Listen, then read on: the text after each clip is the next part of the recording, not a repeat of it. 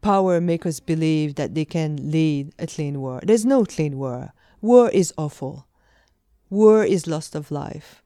War is brutality. War is death. And I think that to portray it differently is basically a flat lie.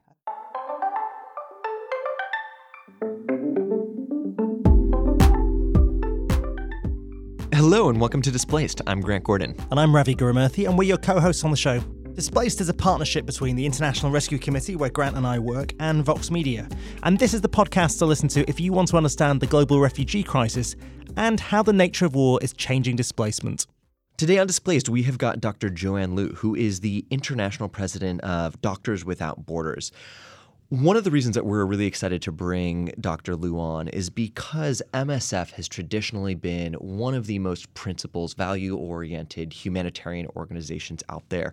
It's the perfect type of organization to actually fundamentally question the very nature of how we're thinking about the future of war, our focus on new technologies and strategies from an organization who is on the front lines. Let's get to it.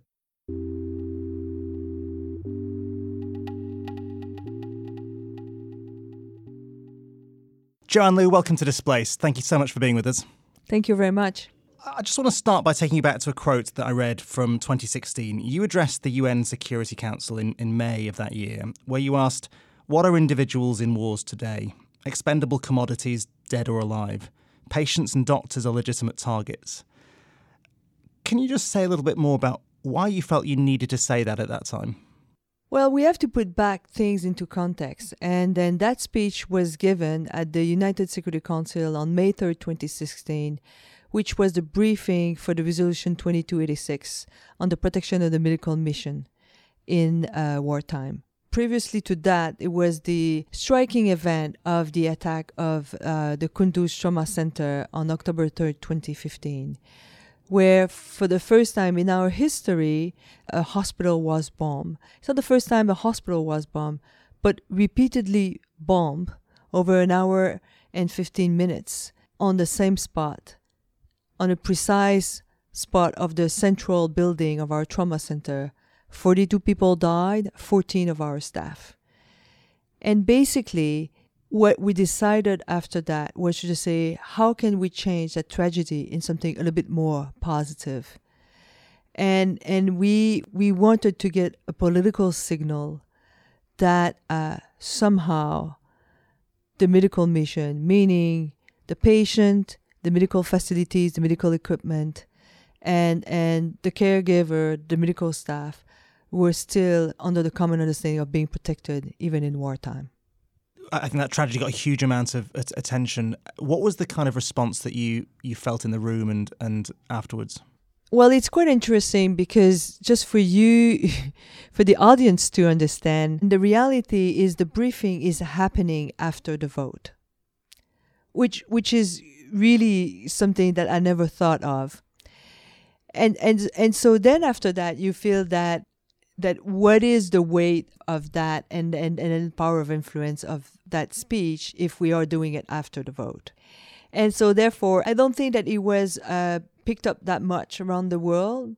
But I think for the team, our team, MSF team in the field, working in 70 countries at the front line of, of crisis, that was an important speech.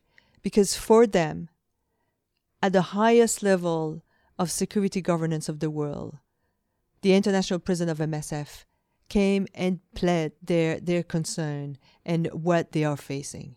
To that extent, even if I've been internally and externally quite criticized for that, I still think that it was worth it. You've been working at MSF since 1996 for over 20 years now, and it, this 2016 attack on the hospital in Kunduz in Afghanistan kind of marks an inflection point that brought you to the United Nations Security Council to give this speech.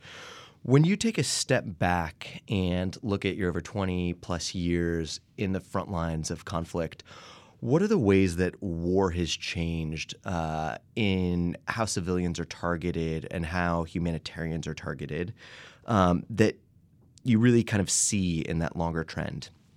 Well, um, I think it's very, very hard to make a blanket comment that civilians or humanitarian aid worker are being targeted per se.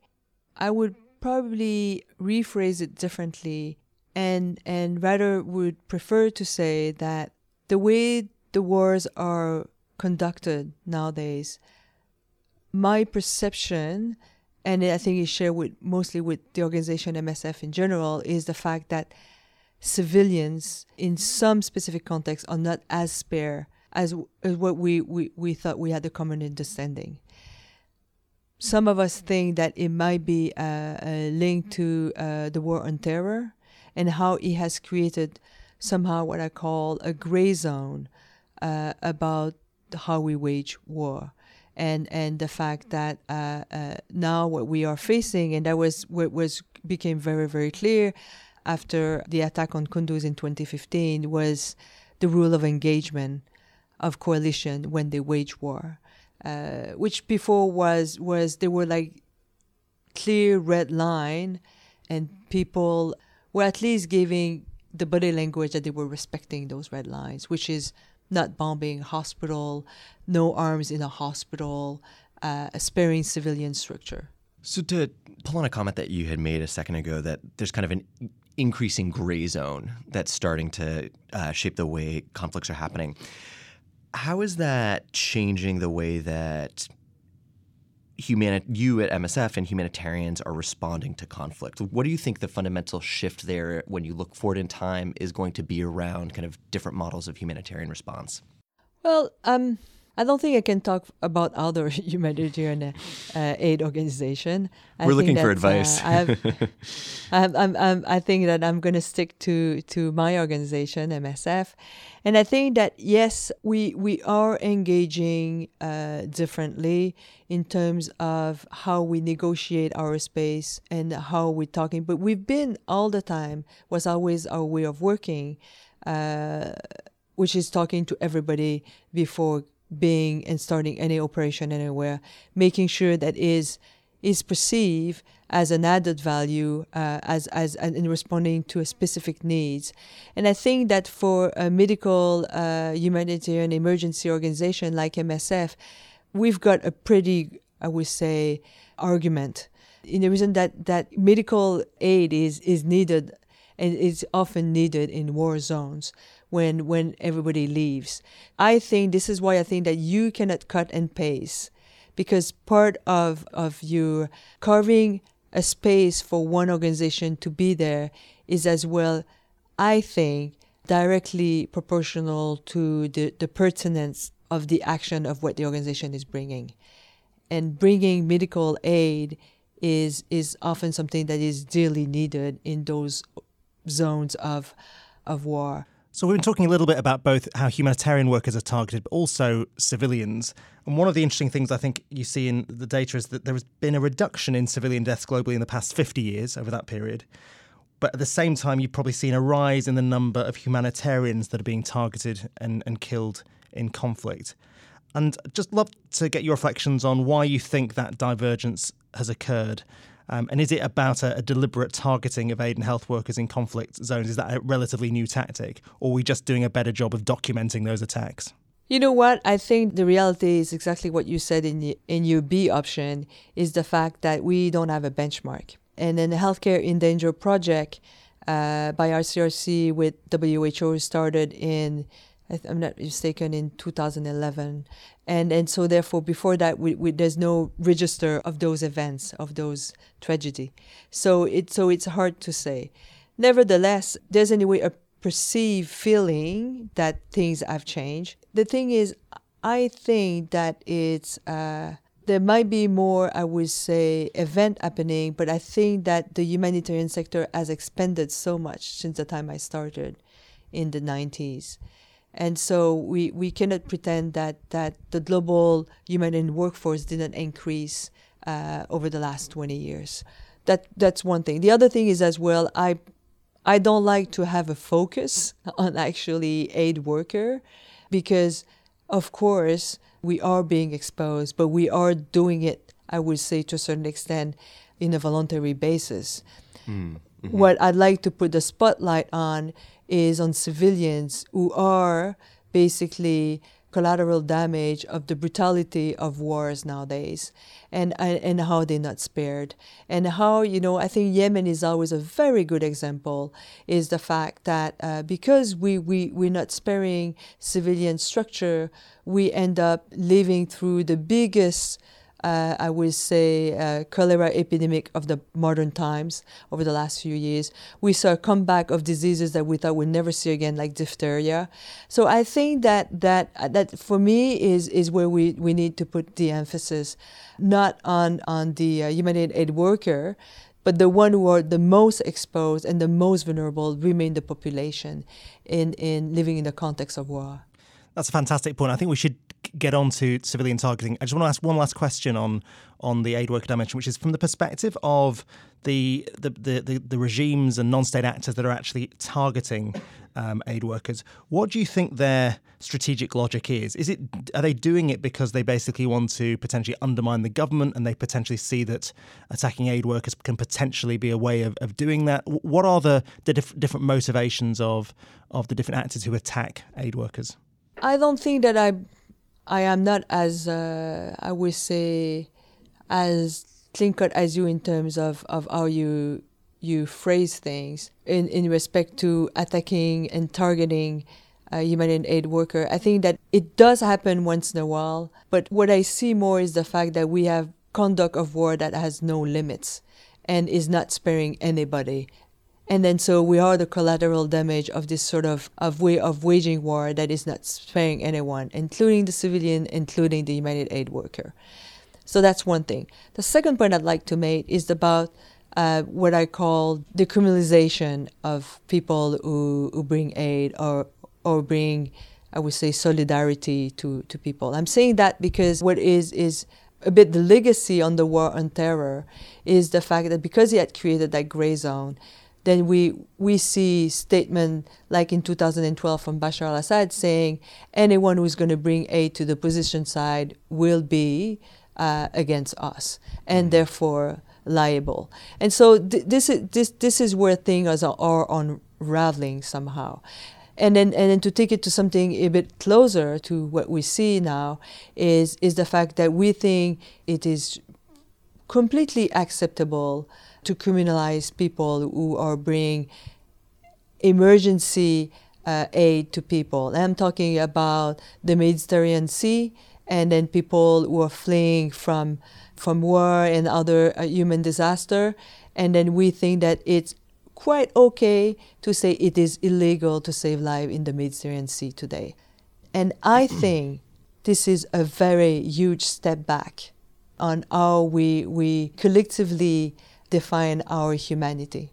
When you look forward towards the future, how do you think we step back from what's fundamentally become that criminalization? How do you ever kind of then convince people that providing aid isn't actually helping opposition forces um, or isn't, you know, enabling environments that are um, shifting the dynamics of war in ways that players don't want? How do how do you think the system actually reduces that trend?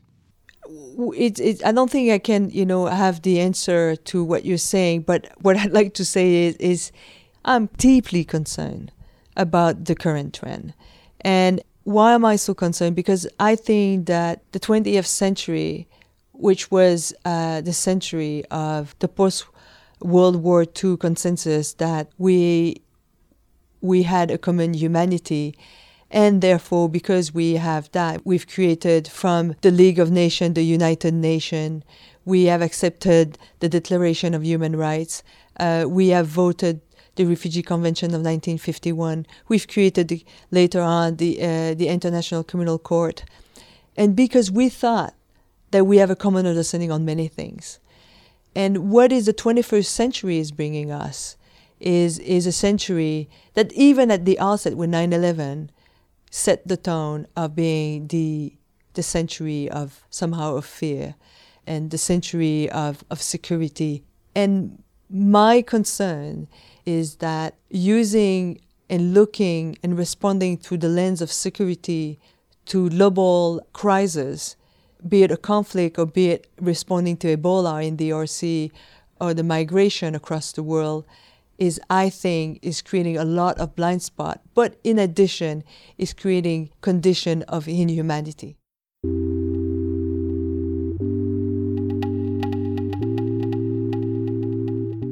We'll be back after a break with Dr. Joanne Liu.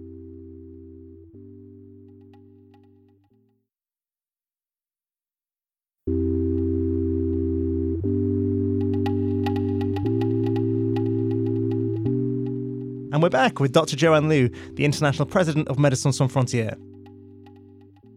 We've sort of moved on to sort of more the, the, the ethical questions that you have to, to, to wrestle with. And, and one I want to pull out on is the tension that exists within MSF, presumably, and any humanitarian organisation between bearing witness to war crimes and speaking out against those uh, that are committed by governments against their own people, against the need to try to maintain access to those communities. Um, how does MSF weigh those two critical but potentially competing objectives? And perhaps give an example of how you've gone about it. Yes, it's always a challenge. It's a deep challenge, and and uh, at times we paid the hard price for that. I think we paid the hard price in 1985 in Ethiopia.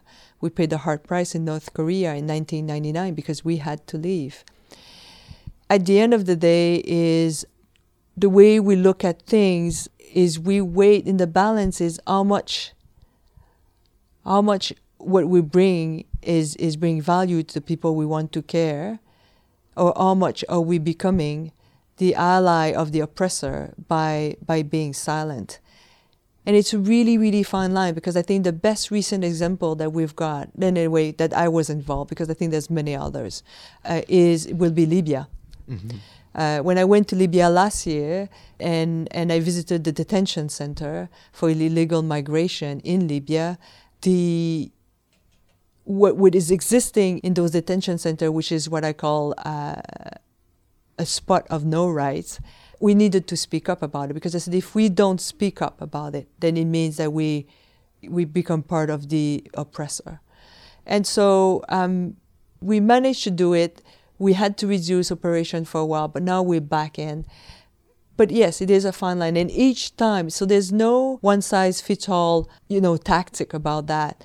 But each context is analyzed and then thought through before taking any decision.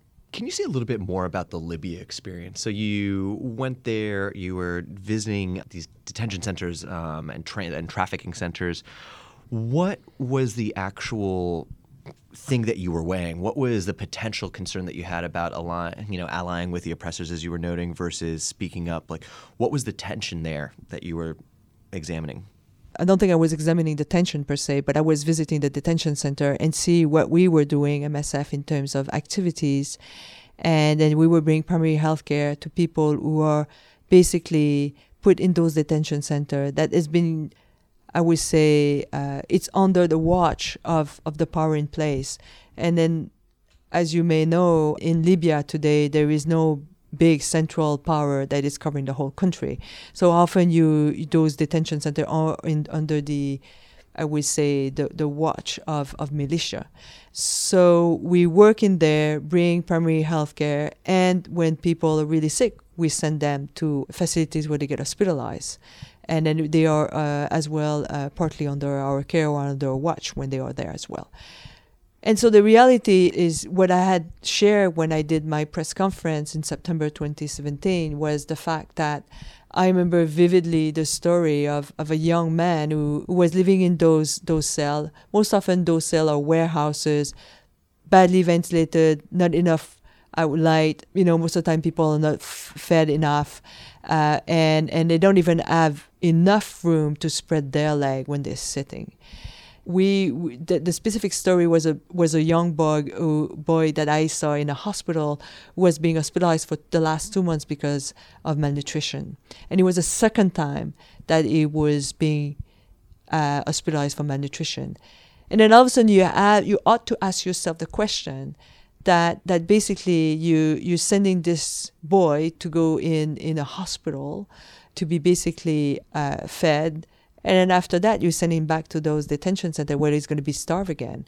And what is the sense of that? And who are we in that big scheme, MSF? my message to uh, to the European audience was just say, are you aware this is happening? A and B, did you know it was on public money? That this was on your public money? And so to put the two together, are you okay that your public money is being used to starve someone over and over again? And when you're making those really, really difficult decisions, I, I know uh, MSF is an incredibly uh, unique organisation um, in, in terms of its culture and the way decisions are made and how participative it is. So I'm interested in how you go about making those decisions with your colleagues. It's very painful sometimes to go through, especially in my world. On the other hand, I think it is very, very uh, a blessing to a certain extent because it avoids the blind spot about when you discuss something. But the thing is, the reality uh, is is at the end of the day, it's a bit of both. And then sometimes we don't know as much because if each time you will only engage in speaking up because you hope that there's going to be tangible change at the end, you will probably will never engage in any speaking up. I would say uh, uh, engagement. I'm saying that because I don't think that after Kunduz attack in October 2015, we were. You have to imagine that that we were deeply upset but we were mourning 42 people as an organization. This was our biggest loss, I think, of our history. And so when we started to speak about what happened and we asked for the independent investigation, we, didn't add in mind a resolution at the United Security Council. The reality is, I think to the audience, my message would be more that um, it's not because at the outset you don't see a, a, a tangible gain that you shouldn't engage if you think it's the right thing to do. So one of the other ways that uh, I think conflict has has changed over the past uh, 50 years or so is that there have been more civil wars compared to international wars, but also conflicts have just become longer. The average conflict is, you know, 15 plus years now, and when as a kind of emergency response organization, how do you think about and and um, react to the fact that conflicts are becoming uh, longer? Well, I don't know to which extent it does apply to us because we're in the mindset of humanitarian emergency, and so we're responding to humanitarian needs. And then we're not in I, I would say optic of capacity building as much. I'm saying that because it's a bit of, of a provocation to some extent because the reality is there is a shift slowly on the way we're thinking. Because if we take, for example, DRC, which I think is a pretty good example, we've been there for more than 35 years. And there's been having pocket of conflicts everywhere. And every every time we, we entertain the idea of leaving, there's something that comes and then we, we stay. And then and then there's now there's some real conversation now happening in MSF how how do we inscribe ourselves in, in that dynamic? And then can we have a much more, I would say, mid-term, long-term engagement uh, in terms of our program. Yeah, because I think this sort of external perception or stereotype of the M- of MSF is that you enter during a humanitarian emergency and then exit quickly and don't get engaged too much in post-conflict recovery or any of the other uh, engagements that happen with governments. But um, what does the exit criteria look like or the exit decision making process look like, particularly in places where the conflict is going up and down, it's escalating, de escalating, it's cyclical? How do you think about um, the future and, and, and, planning for those risks? Well, I don't think at this at this level it you know it's not part of my real decision making as international president. It's more my operational people who do, who do that. But the reality is one of the things that we have came up in terms of modus operandi within the MSF movement is the fact that we have five operational centers which are autonomous uh, in terms of decision making, where we're trying to do more to have concerted, I would say, operation, and meaning that in some countries where we are the five operational center, we really try to have a stagger withdrawal and then often one operational center center staying behind for a much longer time. So as part of this part of this series on the future of war, we've been trying to get people to think about um, how things are changing the future. For instance, how technology is affecting the conduct of war, and geographically, where do we feel like the biggest hotspots are likely to be in the next year and, and beyond? And interested in your view on the, the, technological side because in one in one way precision targeting promises that it will reduce uh, civilian casualties um, the invention of GPS allows coordinates to be shared with governments so that particular sites can be avoided But at the same time, we, we see the kind of awful incidents that you, you highlighted earlier. To what extent do you think that the expectations of technology about making war less brutal uh, have not been borne out? And how hopeful are you that the next wave of technologies can potentially change the, the conduct of war in a, in a better way? I sort of pretty much dislike the whole sort of rhetoric that you have used. I don't think there is anything as a clean war. And I think that power makes us believe that they can lead a clean war. There's no clean war. War is awful. War is loss of life. War is brutality. War is death. And I think that to portray it differently is basically a flat lie, as far as I'm concerned. So I do not accept that. And I think that it's um, basically creating a new rhetoric to make awful act and gesture more acceptable to the the regular human being, the, the common being. And I um, I push back on that. I push back. What's interesting, I think, you know, I agree with a lot of what you're saying, and I think there's actually two different types of impact it's having. I think one, the kind of focus on technology and precision totally obscures exactly what you're saying, which is war is awful and terrible. And then I think it also has a secondary impact, which is it actually has then shifted the norms of the way war happens um, in ways that actually extend war, as you were talking about, like an increasing gray zone or wars kind of going on for much longer time. So it's not that it's only kind of masking the fact that war is bad, but it's also then generating more of it by generating kind of a shift in norms. Well, the shift of norm that I've been talking about, but I think the other th- is the fact of, um, to a certain extent, the impact of not having boots on the ground. When different parties at war were having boots in the ground, the concept of reciprocity was very, very, I would say, important because each party knew that at one point they would get some of their men or women on the other side as prisoner, and they would basically make sure. And this is all the, somehow the, the spirit of IHL is a wounded combatant is is a patient. And by having this technology, I think the concept of reciprocity doesn't hold as much ground Uh, and, and that's a theme that I think we picked up on in a previous episode because it's happened already to some extent with the war on terror in Afghanistan, for instance, but it's probably even more of a risk in the future with things like autonomous weapons. It could dramatically lower the human cost of war for those perpetrators and therefore make it more likely and ongoing and unending. So I just want to sort of move us on to thinking about the future humanitarian. But, but allow me to add something because I think what was really, really striking about Kunduz, and sorry to come back to that, was um, as uh, many of you know, is is the U.S. has taken responsibility for the attack in Kunduz, and then basically at one point, uh, a few days after the attack, they they sort of forced their in way in uh, Kunduz Trauma Center, the the coalition and when they came, they were like, ha ha ha. And then as they walk around the burned building and literally saw uh, uh, remnants of patients who have burned alive in their bed, they stop. They stopped speaking loud and they became and grew silent. This is, this is, you know, the, the human facet of what not having boots on the ground and not seeing the impact of what you're doing. That's what I was trying to convey as an idea.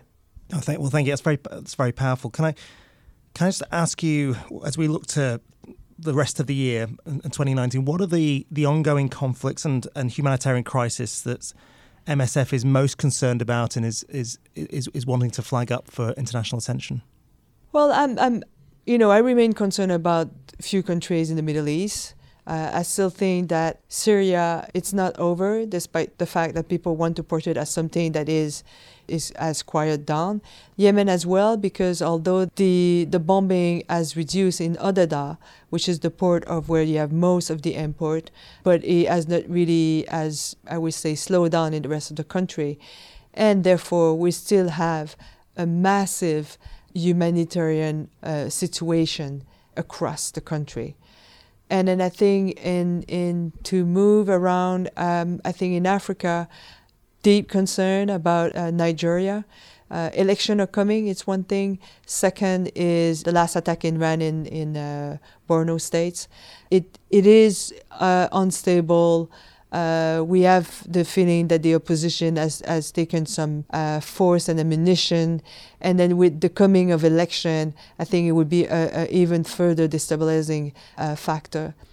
Um, I, have, I have some deep concern about DRC for sure. Ebola is still not under control. It is the biggest Ebola outbreak of DRC history.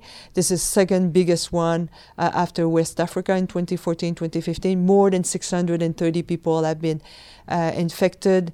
You know, we, we're taking some pride in the fact that we have vaccinated 60,000 people and then we uh, we are starting clinical trial on, on different four uh, therapeutic solutions. But despite that, we're still having people who show up in, in the center that are not part of our what we call uh, contact list.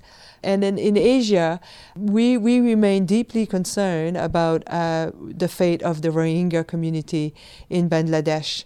And, and now that the election has passed in Bangladesh, what would be the fate of the Rohingya community? Uh, and, and so it's, some, it's going to be, uh, I would say, an issue to watch as well. Can we ask just kind of one additional question, which is you began working for MSF in 1996. What drove you to become a humanitarian? When I was a teenager, uh, looking for uh, guidance in life uh, and in meaningful life, I have read two books. One book was about a doctor that worked with MSF in different war zones.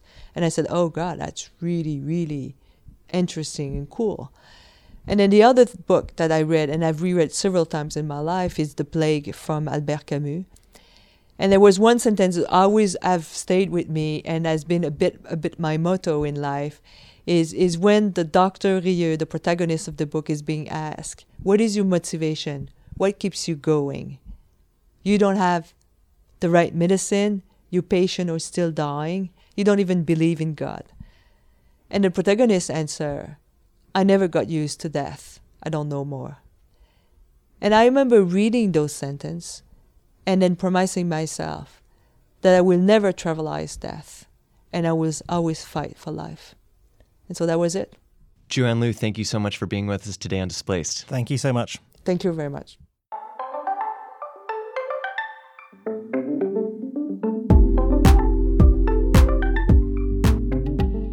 That was Dr. Joanne Liu, the international president of Médecins Sans Frontières. A, a lovely accent there, Grant. Thank you. You're you. welcome. You're welcome. If you want more on any of the topics that we discussed today, this episode, or the series, check out our show notes at www.rescue.org/displaced. Next week, we're going to turn our focus to a different topic refugee resettlement.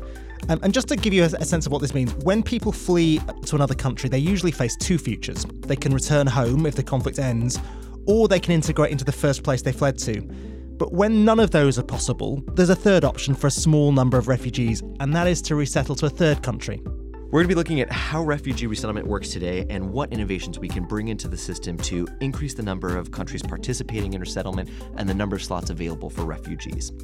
So come back and listen for that. Uh, if you want to get in touch with us, email us at displaced at rescue.org or holler at us at Twitter. I'm at Grant M. Gordon. Don't holler at me. Not even giving your Twitter handle. and I'm at Arga Murthy if you want to talk to me. Please send uh, this podcast on to your friends. Have them subscribe on Apple Podcasts or wherever you get your podcasts. At Vox Media, Displaced is produced by Megan Cunane. Our engineer is Jelani Carter, with extra help this week from Michael France. And Golda Arthur is our senior producer, but she's out getting Mai Tais right now. And Nishat Kurwa is the executive producer of audio. At the IRC, Anna Fuhr is our researcher, and special thanks to Alex Mandea, Natalie Sikorsky, and Ben Moskowitz. Thanks for listening, and see you next week.